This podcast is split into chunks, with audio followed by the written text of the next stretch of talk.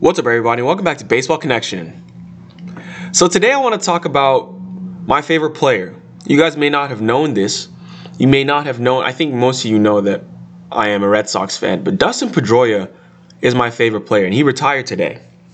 Pedroia retired today, marking the end of an illustrious career. I mean, it was cut short due to injuries. Didn't play much each of the last two years, but I mean, you're getting a guy who is going to go down as a Red Sox legend, and multiple World Series rings. I mean, I mean two. Some people would say three. I mean, but, but he didn't really play in 2018. He only played three games in 2018. So two legit World Series uh, championships, but three rings at the end of the day. Well, let's say three rings. Let's give it to him. What the heck? Why not? Four-time All-Star, four-time Gold Glove, MVP, Rookie of the Year, Silver Slugger. I mean, every accolade in the book, he he won it. He won it all.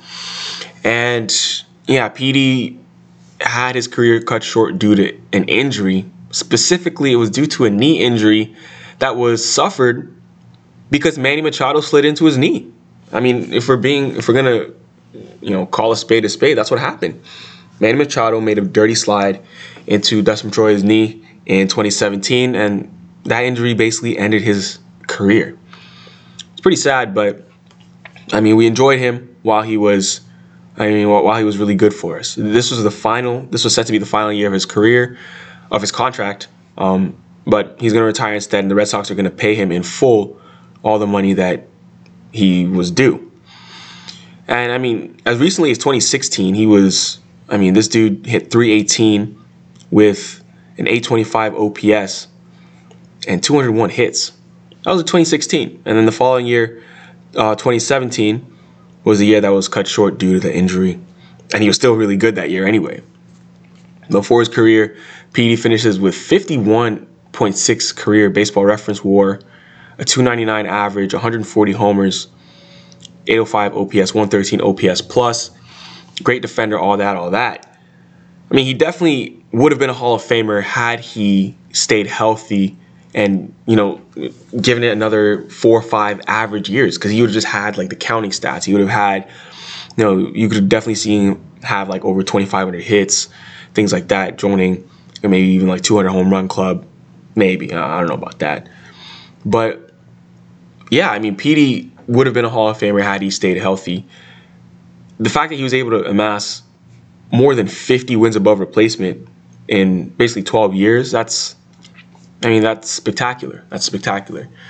So, one of the best second basemen of a generation. I think that generation, if you look at the best second baseman, it was Pedroia, Chase Utley, and Robinson Cano. Like all three of those guys were just like you know the best second baseman in the game. And um, yeah, Dustin Pedroia is the reason that I am a Red Sox fan. When I first started watching baseball, he was one player I really liked. I was like, oh, I really like this guy. Decided to root for his team, and that was the Red Sox. And um, that that's basically how I became a Red Sox fan. I had the pleasure of actually, and I watched him play in person a couple times. The first time I ever went to Fenway, I saw him go yard. I saw him hit a home run. Actually, it was actually he and David Ortiz going back to back, and that was pretty cool to see. So, yeah, today he announces his retirement. I mean, a lot of people see P as this guy who was like you know scrappy second baseman, hard playing. Yes, he was very scrappy, uh, gritty, whatever you want to call it, played hard. But he was also a superstar. He was a legit superstar in this game. He was a very good player, an elite talent, not just you know some short, undersized, scrappy guy who uh, who gave it his all, like a Julian Edelman or something like that. I mean, he ranks in the top 10 in Red Sox franchise history in hits, doubles, runs scored, stolen bases, extra base hits, total bases, and at bats. So um, yeah, he was the opening day second baseman for 11 straight years from 2007 to 2017. That's the second longest streak in Red Sox history at any position, only behind Hall of Famer Carl Yastrzemski, who started 12 straight in left field from 1961 and 1972. So I don't really know how this works. I mean, what do people usually do when their favorite player retires? Do they find a new favorite player? Do I need to pick someone new? I don't know. It's kind of funny. I never of course, I knew this day would come, but I guess I've never been faced with this predicament before. So maybe you guys can give me some suggestions as to who my new favorite player should be. I think I'll take my time on this one. I think I'll take my time on this one. I mean, you don't have to have a favorite player. I mean, I follow other sports don't have favorite players on those teams. I just like the teams. I mean, obviously, I'm still going to be a Red Sox fan, but now that Petey's gone, I don't really know. I mean, it would have been Mookie had he stayed, but you know that that's out the window.